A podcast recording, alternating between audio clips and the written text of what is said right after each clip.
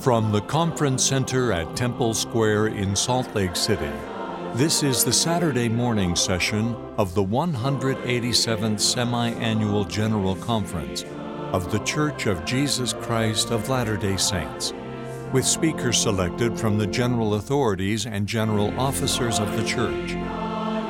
Music for this session is provided by the Mormon Tabernacle Choir. Members and officers of the church gather from all areas of the world to receive counsel and instruction from their church leaders.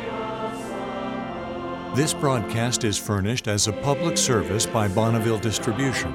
Any reproduction, recording, transcription, or other use of this program without written consent is prohibited. President Henry B. Eyring first counselor in the First Presidency of the Church, will conduct this session.